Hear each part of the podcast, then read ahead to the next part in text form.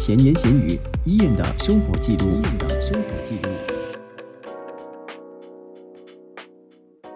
在数码科技的年代，无论是为了工作或者说私事吧，无线上网呢已经是一种常态。特别是当面对面不是最安全的沟通方式的所谓的后疫情时期，人们更是几乎无时无刻都在线上漫游。那这种新常态呢，也让工作断线成了更艰难的一件事。本地自4月阻断措施以来呢，居家办公就成了不少上班族的新常态，但这也使不少员工感到格外的焦虑，觉得压力呢比之前到办公室上班还要大。原因是什么呢？不外是一些老板他们会一厢情愿认为员工在家工作一定会吃蛇，那为了怕吃亏，就会加派更多的工作，结果造成员工的工作量呢倍增。还有就是也听过一些上司会要求下属呢下班或者周末的时候加班，因为这些上司老板觉得说你都已经在家办公了，那没事的时候已经可以休息，那到了晚上或者周末，帮忙处理一些公务，又何必那么斤斤计较呢？可是他们不知道，其实有些时候在家办公未必就能够有更多的休息时间，甚至好些时候连午餐呢都没有办法好好的吃。属于半居家工作的我，在阻断措施期间就在家里设置了一个小小的工作区域。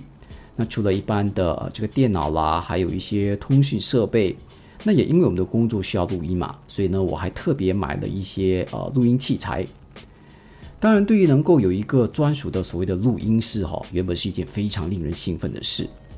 可是呢，也因为它的便捷，过去只能够在直播室啦，或者说录音室啊，或者说上班的时候才能够做的事情，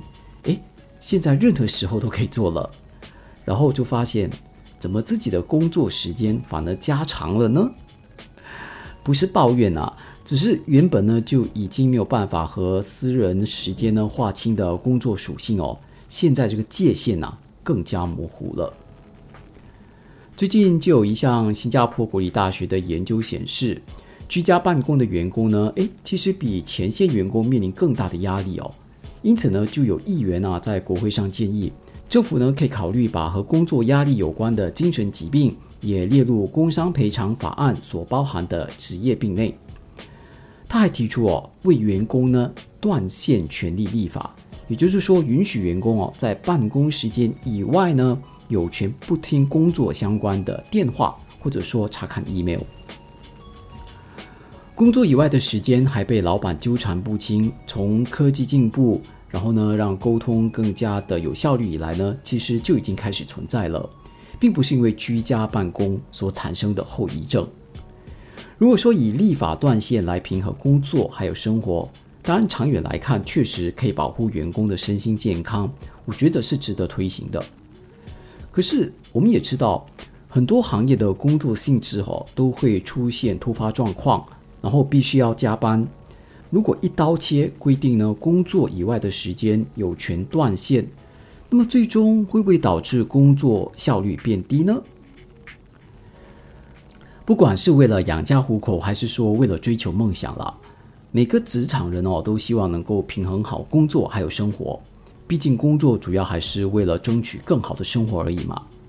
与其通过法则强逼大家遵守我想如果今天是让雇主还有员工各自协商，然后呢找到一个有弹性，然后又适应不同行业的方式，在取得工作效率的同时，又是双方都可以接受的范围，